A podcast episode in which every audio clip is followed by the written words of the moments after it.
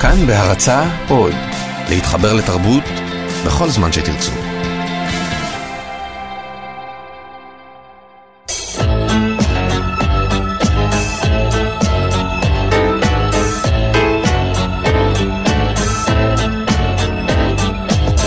גיבור תרבות. הדוקטור דן ערב והדוקטור דוד גורביץ' באולפן עם יונתן גת.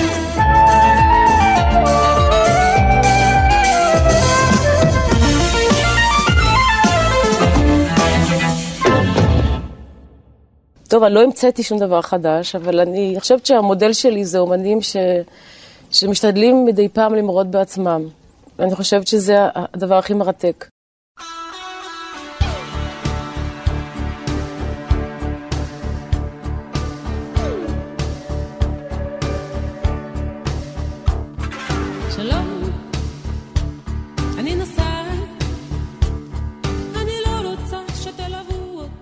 אנחנו שומעים את קולה של גיבורת התרבות שלנו לתוכנית הזאת, כמובן חווה אלברשטיין, שבימים אלה חוגגת יום הולדת 71, ואנחנו זה דוקטור דן ערב, אלן.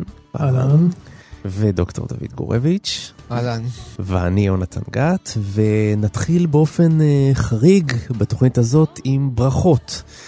איך הייתם מברכים אותה, דן ודוד?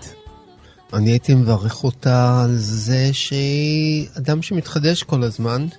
הייתי מברך אותה על זה שהיא צעירה ברוחה כל הזמן. והייתי מברך אותה על זה שהיא המציאה כל כך הרבה סגנונות.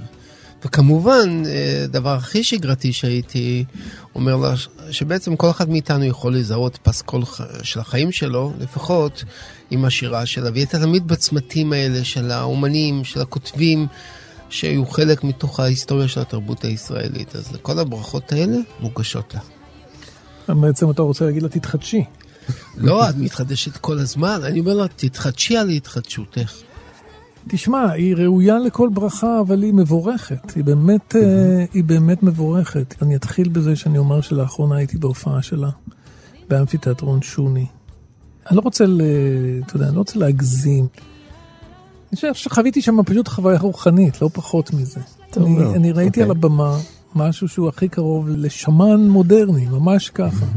היכולת של האישה הזאת, שהיא בסך הכל אישה קטנת ממדים, עם 3 אנשים שמלווים אותה, 4 אנשים, סליחה, לספר במשך ערב שלם סיפור לקהל שבוי לחלוטין, והסיפור שהיא מספרת הוא גם בקטעי הקישור, וגם בכל שיר ושיר שהיא בוחרת, וגם בחיבור בין השירים ובעריכה הפנימית של הערב הזה. ומה שראיתי שם, אז ראיתי משהו שהוא אקטואלי תמיד, ועם זאת אלטרנטיבי מאוד. אלטרנטיבי לכל מה שאנחנו מכירים היום בארץ. זה היה באמפיתיאטרון שוני, ואולי בגלל המיקום הגיאוגרפי, הייתה גם כמובן איזושהי תחושה של ארץ ישראל הישנה, סליחה. היה איזה מין ריח החציר, כן, והאוויר הקיץ הזה. כן. והיו שם המשפחות. זאת אומרת, זה לא היה סיפור של אנשים מבוגרים שבאים להתרפק על נעוריהם. בכלל לא. היו שם אנשים, והיית לפעמים 3 דורות שמגיעים להופעה הזאת. ואני חושב שזה היה באמת איזשהו אנטיתזה למה שאנשים יכלו לראות באותו ערב בטלוויזיה. הרי הם יכלו להישאר בבית ולראות ריאליטי. ולשמוע שירים אחרים שהם היום המיינסטרים והפסקול שמושמע בגלי היתר הישראלים. לא שאלברשטיין מקופחת, אבל ללא ספק זה היה איזה כמו, לא אגיד כנס בחירות, אבל זה היה כמו אספת עם במובן הטוב והעמוק של המילה. טוב, הברכות שלכם מאוד יפות, אבל צריך להגיד את האמת, זה רק תירוץ. אנחנו התכוונו לעשות תוכנית גיבור תרבות על חווה אלברשטיין, בכל מקרה יום הולדת פשוט נפל עלינו במקריות נחמדה. אז בואו נגיד כמה עובדות עליה. היא נולדה בשם אווה אלברשטיין בשנת 47 בפולין. מי שנתן לה את הצ'אנס הבימתי הראשון היה נחום מימן. את התקליטון הראשון שלה היא הוציאה בגיל 17, היא הופיעה בראשית דרכה תחת שם הבמה זמיר הצפוני. זה קרה כי היא הייתה חיילת ואסור היה לה להופיע באזרחות, אז הומצא לה שם אחר. היא הקליטה 52 אלבומי אולפן, 4 אלבומי הופעה, ויצאו לה 13 אלבומי אוסף. ועוד דבר אחד, היא קוראת כל טוקבק שנכתב עליה.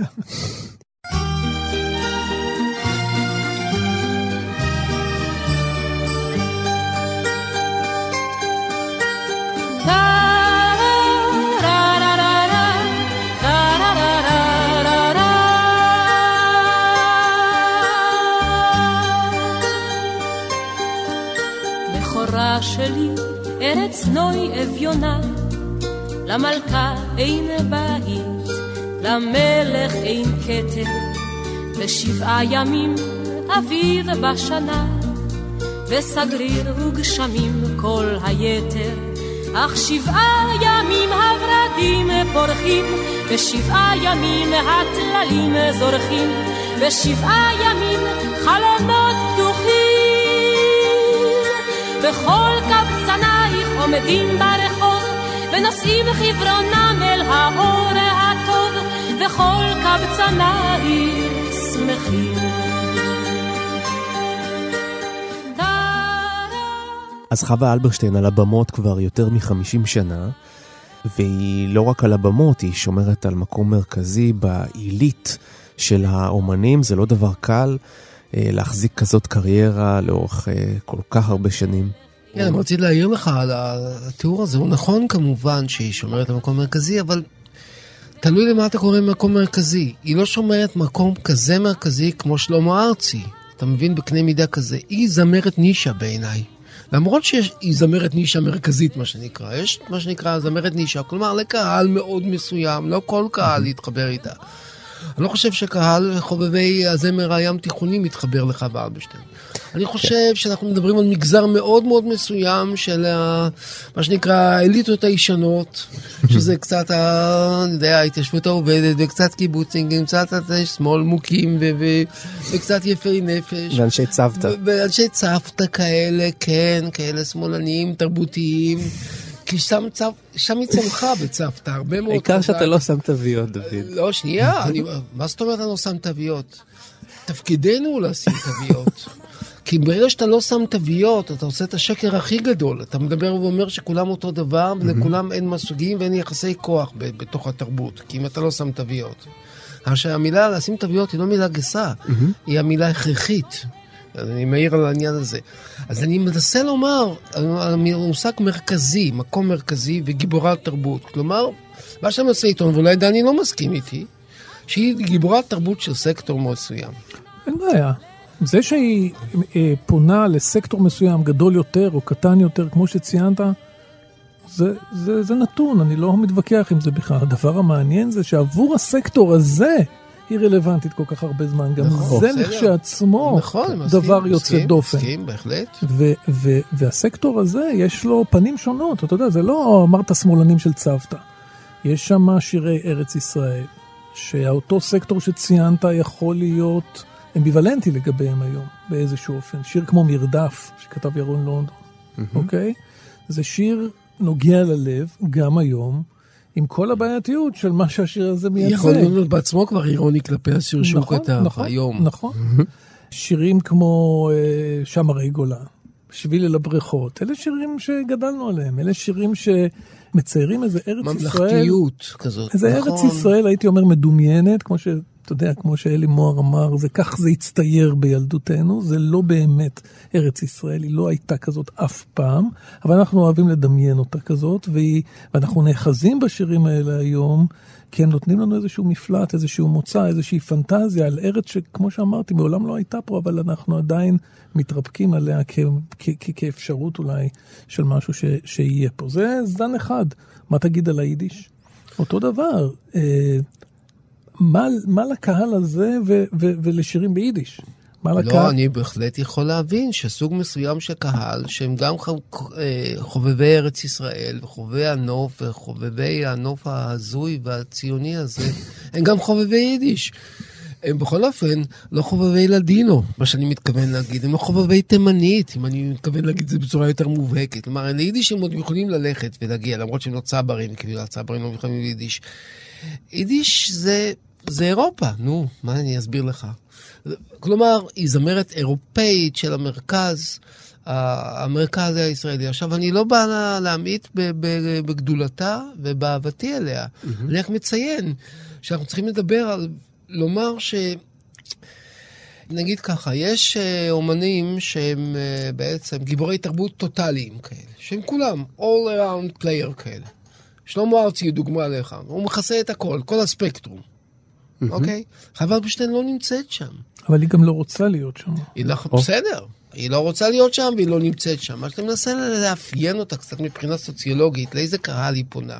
אני פשוט חשבתי שהיא יותר סוג של מיינסטרים של שמאל, ציוני, שמח, חובב הארץ וכך הלאה. אבל יכול להיות שאתה אני טועה.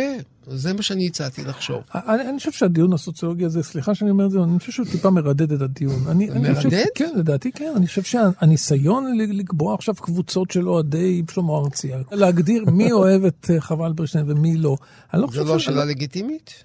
שאלה, הכל לגיטימי, דוד. אנחנו מדברים על תרבות, הכל לגיטימי. אני לא אומר שלא. אני חושב בכל זאת, יש פה, אנחנו עוסקים בגיבורת תרבות פר אקסלנס, אוקיי? אנחנו עוסקים בזמרת שמייצרת... לת מנדפליג. נכון, מייצרת פס קול שנמצא איתנו כמעט 60 שנה. אין חולק. אוקיי, זה המון זמן. אנחנו אמורים לנסות להסביר את התופעה הזאת, לשאול מה הכוח שלה. כמו שתמיד אנחנו אומרים, הרי היו עוד זמרות, היו עוד טקסטים, היו עוד... אני הסברתי, נכון. בכל זאת אנחנו נוגעים בה. זה נכון, היא לא פונה אל כל עם ישראל. זה עדיין לא אומר שהיא לא גיבורת תרבות פר אקסלנס. נכון? זה בעצם הנקודה. אני חושב שזה משעמם לדבר על גיבורים טוטליים. צריך כל הזמן לדבר על גיבורים שהם תמיד גיבורי נישה כאלה אחרים, כי הם יותר קיצוניים, יותר לוקחים איזשהו... עם דגש חזק, כי כל אלה שהם תמיד במרכז ותופסים את כל הקהלים, הם בסופו של דבר מוהלים גם את האומנות שלהם ואת ההצטיינות שלהם באיזשהו מחנה משותף, כדי לספק את כולם. נכון. וזה להפך, כשאני אומר שהיא גיבורת נישה, אני מתכוון לומר, ככה היא יכולה להיות איכותית, ככה היא יכולה להיות רדיקלית, ככה היא יכולה להיות פוליטית. מי שבאדם שהוא רוצה רצות כולם לא יהיה אף פעם פוליטיקו, הוא יפחד להפסיד קהלים בכלל. עכשיו אתה מדבר, כי אני חושב שבאמת הדברים האלה שאתה דיברת עליהם... להסביר את השם חיוביים. 100%.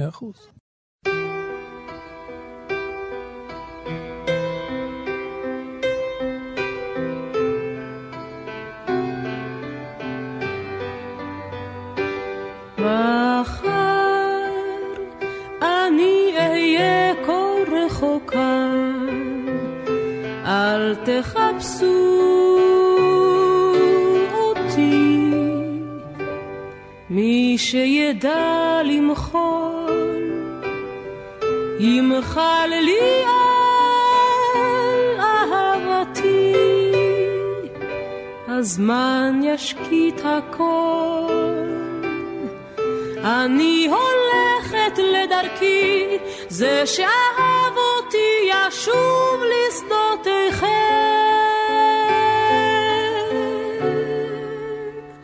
מן המדבר, והוא יבין, אני חייתי ביניכם, כמו צמח בר.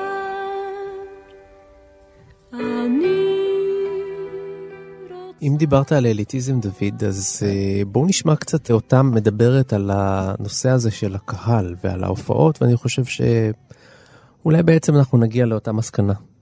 והדבר הזה שהקהל כל הזמן מצלם אותך, עושה לך סלפי, נוגע בך, זה בכלל אני חושבת שהיום מי שהכוכב הגדול זה הקהל. הקהל נורא מודע לעצמו. יש איזו הרגשה שהאומן הוא מין כזה, צריך כל הזמן לספק כאילו להתחנף קצת לקהל. הקהל שולט היום, אני לא אוהבת את זה, אני חושבת שכל היופי של המקצוע שלנו, זה הדבר הזה שאנחנו עומדים באיזושהי נקודה מוארת ורחוקה מהקהל כמה שאפשר, לא ענקי, לא אצטדיונים וזה, שגם שם יש בעיה אחרת. ובעזרת הכל, רק בעזרת הכל, אנחנו יוצרים איזה עולם, מספרים סיפור, לוקחים את האנשים למקום אחר, בלי מסכי וידאו מאחורה, בלי 4 רקדניות ברקע, בלי הסחות דעת. הקהל היום נורא, כל הקהל היום סובל מהפרעות קשב, לפי דעתי. חמה עבודה. טוב, זה דברים חבל הזמן, אני חותם על כל מילה. היא אמרה... זה מצביע על הסתכלות עומק ביקורתית על התרבות, ושזה דבר מדהים. בדרך כלל אתה לא תמיד אתה שומע מאומנים מן השורה, וכזאת ביקורת בעצם תרבותית. על הקהל. על עצמם, על המקצוע של עצמם, ועל הקהל ועל כל הדברים האלה. ועכשיו מה שהיא אומרת לנו, בגלל שאנחנו נמצאים בעידן הנרקיסיזם האינסופי של המדיה החברתית, שזה בו בעצם כל אחד גיבור וכל אחד מצלם את עצמו לשני, כי אם הוא לא יצלם את עצמו ולא ישלח לעצמו ולא יקבל בחזרה, אז הוא לא יהיה קיים. יוצא שהאומן שעומד על הבמה הוא הזדמנות לעשות סלפי. ולא שהם באו לשמוע את האומן. והיא רוצה לחזור בבית לעידן הזה שאתה דיברת עליו גם דני, של השמניזם. השמניזם לא מתחיל מזה שאנשים עושים סלפי לעצמם, הם עושים סלפי לשמן. כלומר, הם מקשיבים לשיר שלו, אחרת לא תהיה מגיה. והיא אומרת, אני לא אוהבת את העידן הזה, אני לא אוהבת את העידן הזה, והיא באמת מייצרת משהו אחר בהופעות שלה. לא הייתי לאחרונה בהופעות שלה, וכך התרשמתי ממה שאתה אמרת, שמייצרת תחושה שקסם. כך אתה אמרת. לגמרי. אני לא שמתי לב, אני מודה שהיו שם הרבה סלפי, אבל מן הסתם זאת החוויה שלה. אולי לא, בגלל שהם לא, כנראה הקהל שלה, הוא עושה פחות סלפים. כן. זה מה שהיא נסתה להגיד. אבל תשים לב מה היא אומרת בסוף, היא אומרת, זאת מלחמה עבודה. בסדר, אבל עדיין אתה רואה, נדני לא ראה הרבה סלפים. לא יודע, אולי הייתי עסוק, אולי הייתי, אתה יודע... אולי הייתי בתוך החוויה שלי ולא... לעומת זאת, אני מבטיח לך שבשלמה ארצי, שכל הזמן אנשים מצלמים את עצמם, שופוני כל הזמן. איך הגענו למצב הזה שהתוכנית הזאת איזה מין תוכנית של השוואה עם שלמה ארצי? מדוע לא? התוכנית היא חופשית, לא? אנחנו צריכים להטיל על עצמנו תזור עד אפילו לך. התוכנית היא חופשית, נכון. שלמה ארצי אגב מאפשר את זה, היא לא מאפשרת, הוא קופץ לקהל ועושה להם שופוני יחד עם סלפי עם עצמו ועם כל העולם. שלמה ארצי נכנס לקהל, אתה לא רואה את חבל, אתה רואה אותה פתאום שוחה בתוך הזיעה של ההמון, שלמה ארצי לא יכול לחיות בלי הזיעה של ההמון. אני חושב שפיסת הרעיון הזה שהבאת יונתן היא מעניינת, גם במובן הזה שהיא מבטאת את אומץ הלב. היא פשוט בן אדם מאוד מאוד ישיר, אומרת אשר על ליבו, גם בשירים כמובן, גם ברעיונות. ולא חדפנית. כן, והיא זמרת פוליטית בר אקסלנס. אפשר למצוא את המסרים הפוליטיים, שוב, לא הישירים ולא המפלגתיים לצורך העניין, אבל ודאי ברמה ההומניסטית וכן הלאה. אפשר למצוא את זה בשירים שלה, אז יש כמובן את חד גדיה, זה השיר שעשה הרבה רעש בתקופת האינתיפאדה, אבל גם שירים אחרים שהם לדעתי לגמרי פוליטיים. אולי זה גם כן מה שמרחיק אוכלוסיות מסוימות ממנה, אולי נתפסת כפוליטית מדי, אולי נתפסת כמתנשאת. היא בוודאי לא דומה לשלמה ארצי, במובן הזה שהארצי הוא מן הסתם במאי, אני אומר, זמר שמבקש להתחבב על כולם. אני מסכים איתך שאת השיר הזה שציינת, שנשמע עכשיו, שלמה ארצי בוודאי לא היה שר.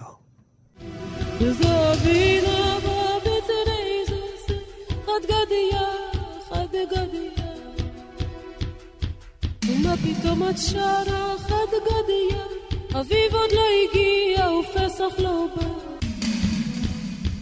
ומה השתנה לך, מה השתנה, אני השתניתי לי השנה, ובכל הלילות, בכל הלילות שאלתי רק 4 קושיות, הלילה הזה יש לי עוד שאלה, עוד מתי יימשך מעגל האימה, לי עוד שאלה, עד מתי משך מעגל האימה, רודף ונרדף, מכה ומוכה, מתי ייגמר הטירוף הזה?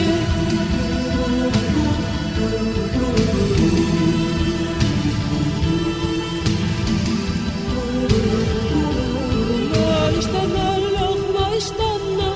אני השתניתי לי השנה, הייתי פעם וסוגדי שלב, היום אני נמר וזאב תורף, הייתי כבר יונה והייתי צבי, היום איני יודעת מי אני,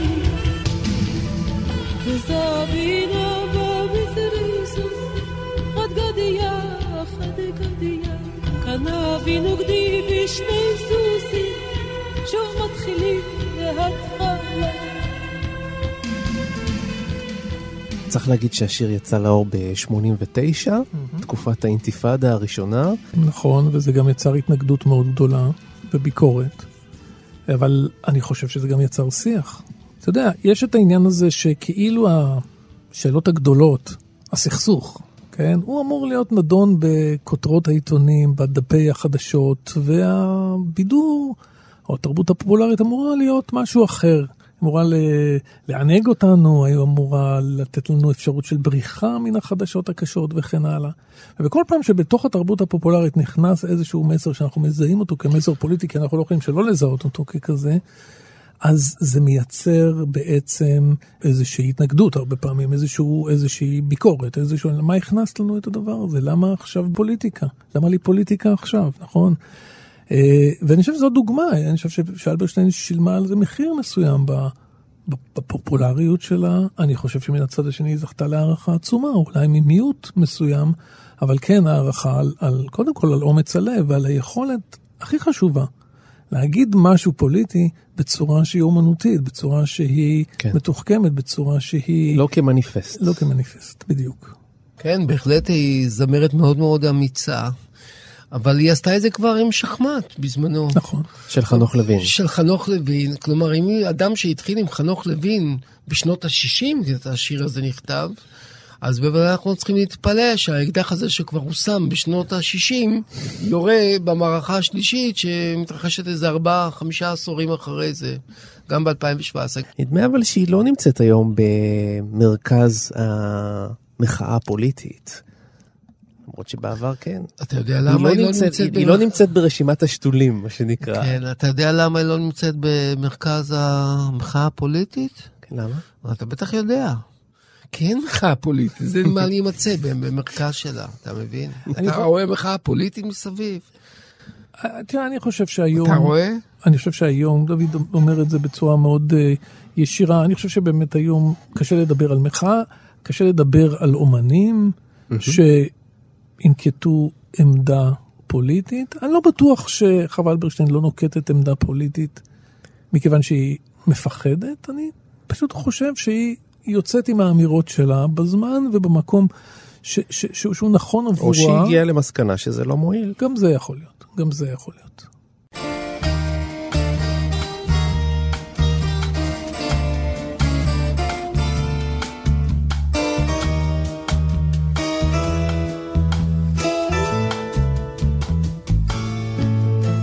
לאן הלך ילדי, ילדי הטוב לאן? חייל שחור מכה חייל לבן, לא יחזור אבי, אבי לא יחזור, חייל לבן מכה חייל שחור, בכי בחדרים ובגנים המלך משחק עם המלכה, ילדי שוב לא יקום לעולמים ישן, חייל שחור מכה חייל לבן, אבי בחשכה ולא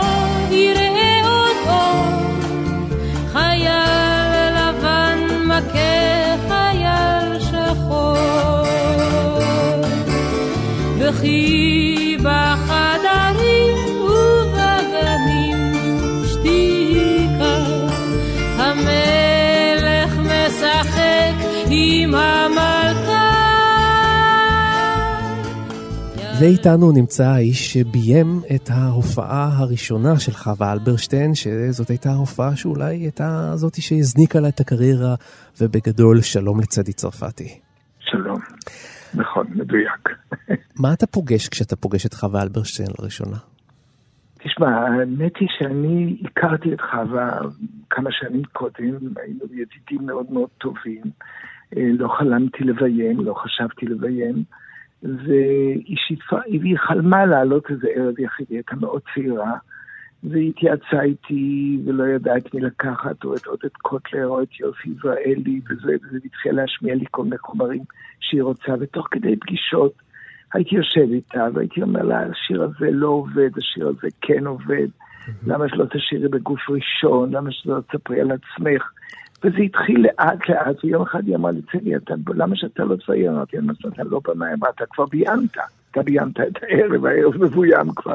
כלומר, בשלב מסוים, הערב, לפני שהחלטנו על העניין הזה, הערב כבר היה ערוך. ערוך עם חומרים ששנינו ביחד ניגשנו, אני זוכר לתרצה אתר, ושנינו ביחד ניגשנו עם נעמי שמר. הייתי שותף למבנה של הערב הזה, ואז, ואני לא הייתי קשור לעולם הבידור בכלל, למוזיקה, כלום. הייתי, מה שהרגשתי, ביטחון בחלק הטקסטואלי, התכנים היו משמעותיים לגבי, באתי בתיאטרון, הייתי שחקן המון שנים. אז ככה שהיא זאת שהצביעה, ודחפה אותי לעניין. בעצם גילתה אותך. אז היא גילתה אותך. אז היא לא אתה, אלא היא אותך גילתה. אני חושב שהייתי בערב, אז היה בבית המורה, נכון? בתל אביב, זה הוצא כמה פעמים. בבית המורה. בבית המורה בתל אביב, אני זוכר את ההופעה עד היום. נכון. זו את ההופעה הראשונה. זה היה באיזה שנה בערך? 1970, לא? 70? 71. 71. אני זוכר ערב מאוד תיאטרלי, אתה ביימת אותה בצורה מאוד תיאטרלית, מין פעם פטאם, פעם פטאל כזאת. קברץ בסגנון צרפתי, נכון? זה היה הקונספט שלך. נכון, לגמרי, ההשפעה כמובן שלי הייתה צרפתית, כבר שבאותה תקופה של זמיירים, שלטו בארץ בעולם הבידור. בדיוק. כולם רצו להיות כמו השנסנירים הצרפתים, ואני כנער צעיר. זאת הייתה השפעה גדולה שלי, אם הייתי קשור לזה. וגם חווה, אני התיידלתי, כיוון שאני בעצם הייתי מעריץ שלה, סוג של, אף פעם לא הרצתי זמר, ואני שיחקתי איתה בערב רחל שהופיעה, הייתי יושב על הבמה, ופתאום גיליתי זמרת שהיא, סוג של שחקנית, אף פעם לא... מספרת סיפורים, נכון? מספרת סיפורים, מרגשת, יודעת להיות דרמטית, מצחיקה, הכל. צדי, מה היה הטריק של המופע הראשון? כלומר, מה דמיינת בדיוק כשהתחלת לביים אותה? כמו מה? כמו מה רצית שזה? הייתי ילד, ונורא אהבתי אומנות, אהבתי ציור וזה, ואז אמרתי, אני רוצה שהיא תראה לה במה פה ציור של טלוזו טרק. של הקבריסטיות שלה, אתה יודע, במה אדומה, כל הבמה הייתה אדומה, גם הנגנים היו לובשים בחליפות אדומות, ובתוך פולוספוט עגול, זמרת קטנה חיוורת, בשמלה שחורה ארוכה, עם עיניים מפויחות, אתה יודע, אני מתאר לך בדיוק, וזה מה שיצא. עכשיו, ככה אני ראיתי אותה כזה יפהפייה, אתה יודע, והיא הייתה מדהימה בערב, היא נראתה מדהים, אף אחד לא יכול להבין את זה.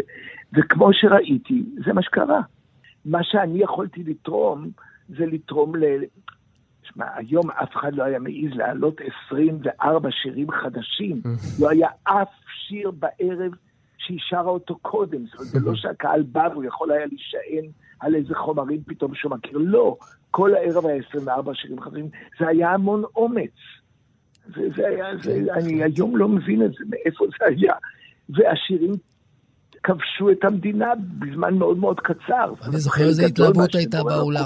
בהחלט, אני יכול לזכור את ההופעה הזאת. אבל אני בחושים הבנתי שעל מה אתה יכול להישען כשאתה מעלה 24 שירים. על הסיפורים, על הטקסטים. וחווה,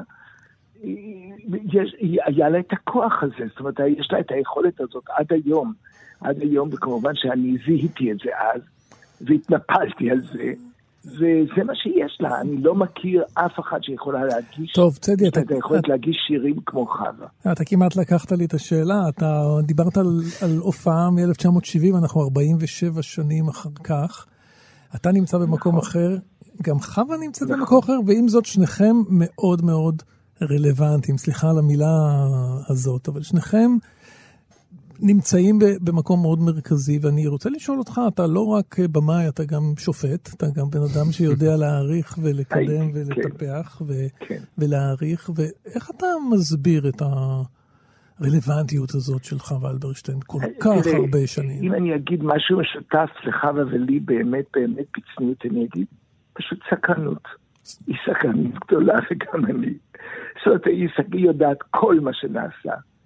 אתה מדבר איתה, היא יודעת מי הקליט, למה הקליט, מי שר, איך הוא, היא קוראת, היא רואה הכל. זה נכון מה שאמרנו, אמרנו פה בתחילת התוכנית שהיא קוראת כל טוקבק עליה. כל טוקבק עליה. אבל זה לא פייר להגיד. היא בכלל בחורה שהיא רוצה לדעת הכל, עזבו את הטוקבקים, זה לא פייר. תשמע, היא שרה בערב האחרון שלה, היא שרה את פורטיס. החליטה. היא בין הראשונות, אגב, שהיא שרה קאברים. מה קורה אם היא מבקשת ממך לביים אותה עכשיו? זה כבר לא לעניין. היא לא זקוקה לי. היא לא זקוקה לי היום. וגם היום אני במקום אחר, זה לא שאני לא, אני תמיד אעמוד לצידה, אני צריכה אותי, אבל היא באמת לא צריכה אותי. צדי צרפתי, תודה רבה שהיית איתנו. תודה צדי. תודה לכם. תודה רבה. תודה לכם.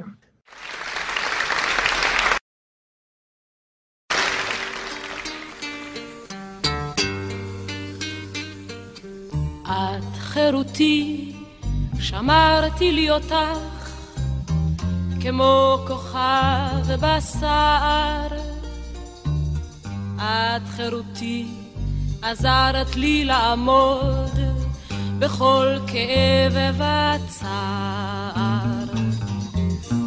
ולצעוד בדרכי גורלי עד תבוא גם עליי השלכת, ולרקום חלומות על קרני הלבנה, וללכת ללכת. את חירותי למען רצונך, את שבועותיי הפרתי. את חירותי לשמור בריתי איתך, את חולצתי מחרתי. סבלתי הרבה וכאבתי בלי די, רק למען אמון בי תיתני. נטשתי ארצי וטובי ידידיי, ושלך רק הנני. את חירותי. אבל מה אנחנו יודעים עליה בכלל, חווה אלברשטיין? אנחנו לא יודעים עליה. לא, למשל אני הופתעתי שהיא נולדה בפולין, אתה אמרת. כן, ראיתי את ההפתעה לנך. באיזה גיל היא עלתה לארץ? ממש בגיל צעיר, גיל 4, משהו כזה. אבל אני מתכוון שהיא לא... אנחנו לא יודעים עליה הרבה, לא דיברנו על החיים האישיים שלה, לא דיברנו על הבעלים, שאתה לא רוצה לדבר, כי אתה לא אוהב את הצעות. אתה לא דיברת על השתתפות שלה בסרט שהיא שיחקה בו, שבעלה ביים, נדב לוויתן, שביים, אז גם זאת אפשרות לדבר עליה, זאת חווה אלברשטיין באמת הפחות ידועה. לא, אז אני מתכוון לזה ש... אז בוא תגלה לנו. לא, אבל אני מתכוון לזה שהיא נוכחת בחיינו למעלה מ-50 שנה, ואנחנו לא באמת מכירים אותה. היא שומרת על עצמה מאוד טוב, ואנחנו יודעים שאצלנו בישראל... היא לא מופיעה בתיאורי הרכילות, או מה אתה מתכוון? בדיוק, זאת אומרת, הכוונה היא שבדרך כלל פה בארץ, בשביל להיות בפיק כל כך הרבה זמן, בשביל התרבות הישראלית, צריך לתת את זה ליטרת הבשר. צריך לזרוק איזה נתח לתקשורת. אני מתקומם על זה שאתה מתקומם שהיא לא מספיק... לא, אני לא מתקומם. משתפת פעולה... קודם כל אתה צודק, אבל אני לא מתקומם. אני תוהה. איך היא מצליחה לעשות את זה? בלי להתלחלך. בלי לתת ליטרת הבשר. זה ניתוח. בלי לחלך את הידיים. איך זה? שוב, יכול להיות שלקהל שלה, לא רק שהדבר הזה איננו מפריע, אלא זה תעודת כבוד. זאת אומרת, זה משהו שהקהל דווקא מעריך אותו. את אי הקנייה הזאת לפופוליזם. אי הקנייה הזאת לתרבות הסלבריטאות והרכילות. אני אגלה לכם סוד. אני הייתי תקופה קצרה עורך מדור התרבות של אתר וואלה, ופניתי בדברים למי שאחראי על ה-PR של חווה אלברשטיין, שאולי תכתוב לוואלה טור שבועי, כמו שיש טור של שלמה ארצי בידיעות אחרונות, ובזמנו היה טור של יורם גאון בוויינט, אז אני רציתי שחווה אלברשטיין תכתוב טור שבועי. בכלל לא חשבה על זה כאופציה, זאת אומרת זה... לא עניין אותה, זה לא התאים לה, זה לא בכלל. אבל אתה נדהם מזה שזה לא ראתה את זה כאופציה, אתה לא מבין איך בן אדם זה. אני לא נדהם, אני רק מספר לכם קצת מאחורי הקלעים. כמו שאתה אמרת, זה לא התאים לקהל שלה בכלל, זה לא מקדם אותה. מעניין מאוד לראות את דרכי הפעולה של אומן, ששומר על עצמו חזק מאוד. דן, זה לא כזה מובן מאליו, הרבה מאוד אומנים נשכחו ונעלמו, אמנים טובים מאוד, שהם כבר לא קיימים בשום זיכרון שלנו. והיא עדיין נמצאת מאוד מאוד חזק, ולא משתפת פעולה, זה מה שאני מתכוון להגיד, כן. זה מעניין. כן. יש פה פרדוקס, זה מה שאתה אומר. יש פה פרדוקס, בדיוק. אוקיי, זה מה שהוא אומר. אנשים לא שורדים בלי שלתת משהו. תראו, כן. אין תשובה...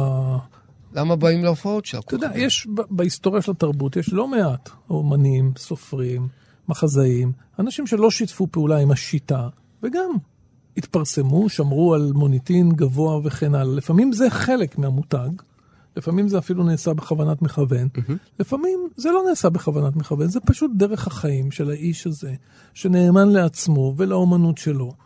במקרה זה עובד, או לפחות זה לא מפריע.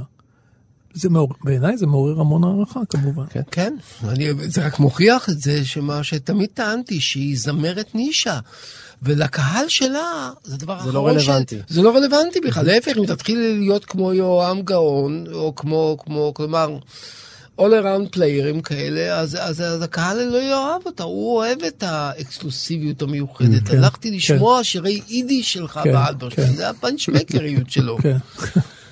נתתי לשוני, ושוני גם כזה מקום לבן, זה שם, אתה יודע, מנור וכל המקומות הלבנים האלה. אתה צודק, דוד, אין ויכוח.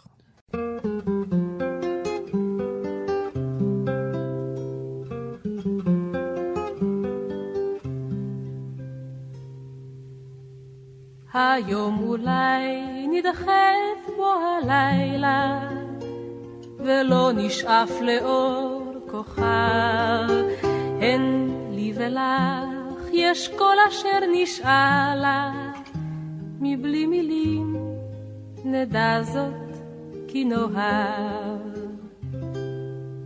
היום אולי נדחת קץ דרכנו, ולא נזכור כי סוף לכל, זה המשעול שבו דורכות רגלינו, בשני קצותיו הדשא לא ייבור. שותקים נאהב כי לי ולך, די בלי מילים שהן לאלה, אשר אינם יודעים לומר אחרת, כמה יפה פורח עלילה. ואת השיר פרח עלילך הלחינה מי שנמצאת איתנו כרגע על הקו, נורית הירש. אלן, שלום. אז את בעצם מלחינה לה את השירים הראשונים באלבום הראשון, נכון? מה היא מבקשת ממך כשהיא פוגשת אותך? נפגשנו בחמם, במועדון החמם של דן מנמוץ, כן. שאני הייתי הפסנתרנית הקבועה וחווה הייתה אורחת, והכרתי אותה באחד הערבים. הייתי אמורה לנגן, ללוות אומנים ללא הכנה, פשוט אימפרוביזציה, ומאוד אהבתי את זה. פתאום מגיעה בחורה נמוכת קומה עם גיטרה ענקית, ופתחה קול מרשים מאוד, ומאז אנחנו פשוט התיידדנו, היינו חברות מאוד קרובות, מתארחות אחת בבית השנייה, והיא לא ביקשה ממני, היא פשוט שמחה עליי. היא ביקשה שאני אכתוב לה שירים. לא היו לה שום דרישות או הזמנות.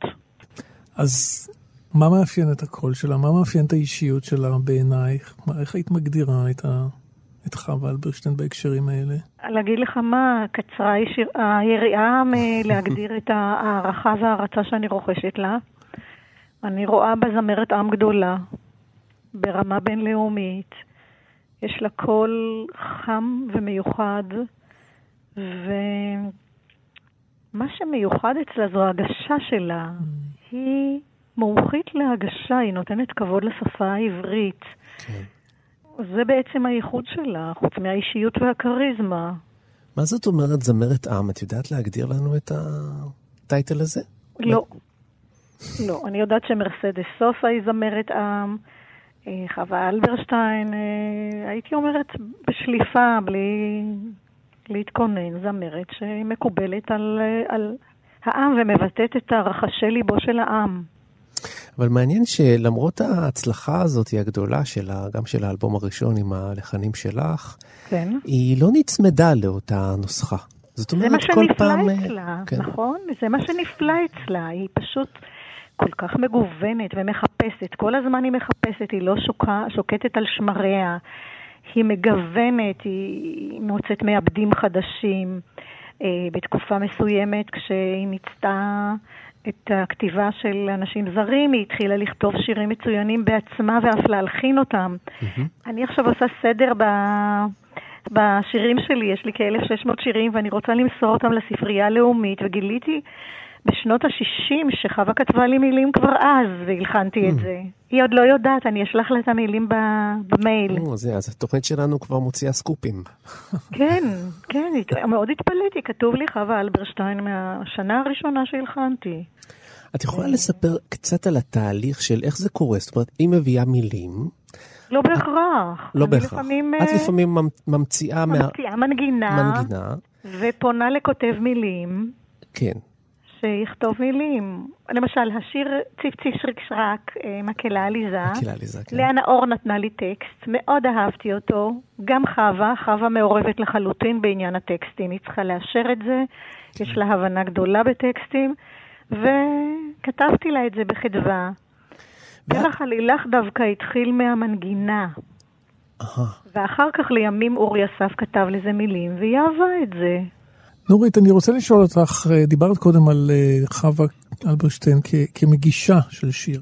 בהחלט. ורציתי לשאול אותך ככה כאשת מקצוע, מתחילה קצת להרחיב את העירייה. מה זה? זה פרייזינג, מה שנקרא? נניח, בהחלט יפה. זה האופן שהמילים מונחות בתוך המנגינה, הדיקציה, מה זה בדיוק? הכל, כל מה שאמרת. כל מה שאמרת. נכון? אופן ההגשה, חלוקה בין המילים והמשפטים והדגשים, שזה פרשנותו, רווחים, שזה נחלתו הבלעדית של המבצע, זה הפרורוגטיבה שלו, זה העולם שלו. זה מה שהוא מביא לשיר, את הייחוד שלו, את האופייני שלו, וחווה היא אלופה בהגשה. אז איך את יודעת שלחן מסוים שאת כותבת, זה לחווה, מה שנקרא?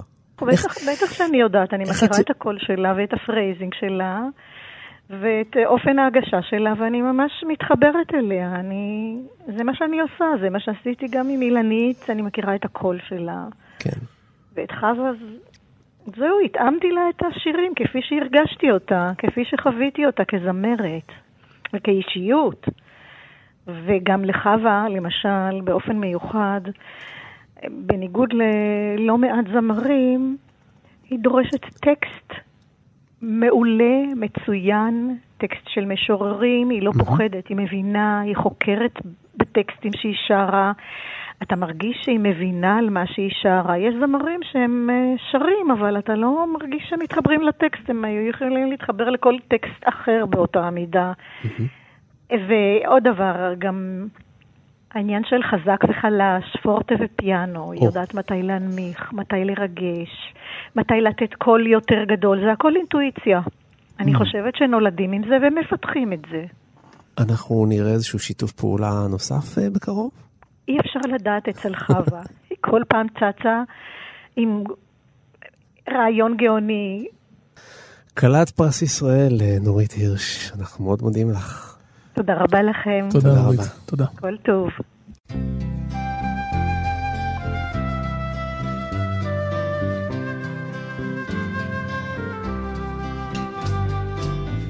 כשאתה חיוור מצער, מתחפר בשתיקתך, תן לי לדבר אליך וללכת בין צלליך, להיות איתך.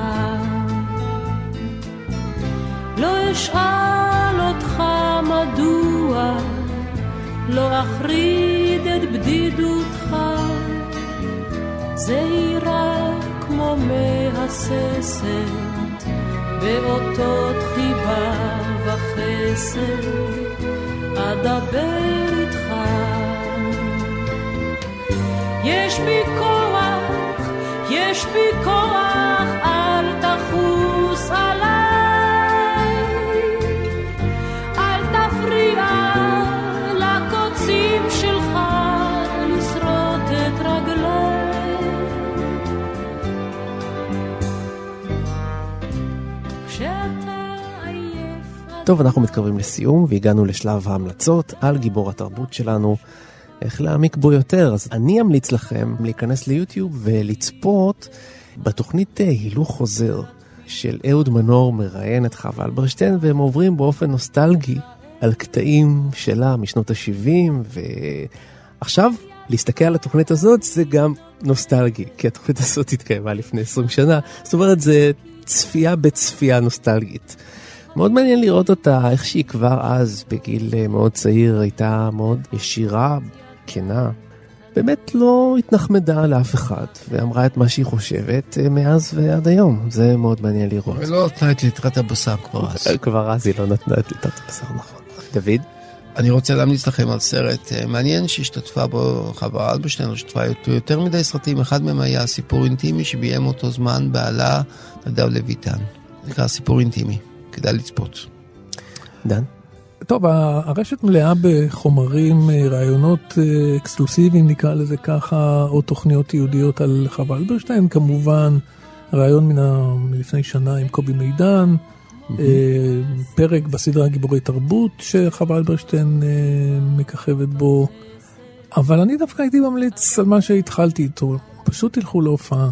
פשוט תקחו את הזמן שלכם, תקנו כרטיס, תלכו להופעה. עכשיו עם שלומי שבן. עכשיו עם שלומי שבן, וזה יכול להיות גם הופעת יחיד. זה פשוט חוויה שונה לחלוטין מלהקשיב לדיסקים, לא שהדיסקים רעים בכלל לא, אבל אתה מגלה שם אישה במלוא כוחה, מספרת סיפורים מוכשרת, תופסת את הקהל ממש בגרון, חוויה נפלאה, פשוט חוויה נפלאה.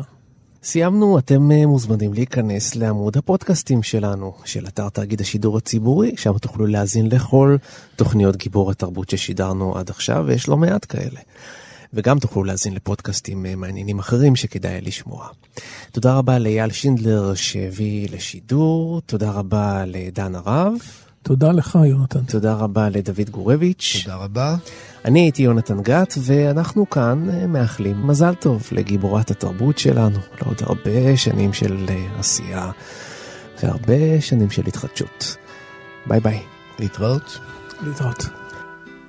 חכו נא עוד רגע, חכו נא בשקט, חכו בזהירות, המסך יורד, הלילה איננו רק חושך על דרך, לפעמים הוא שירים וניגון והד.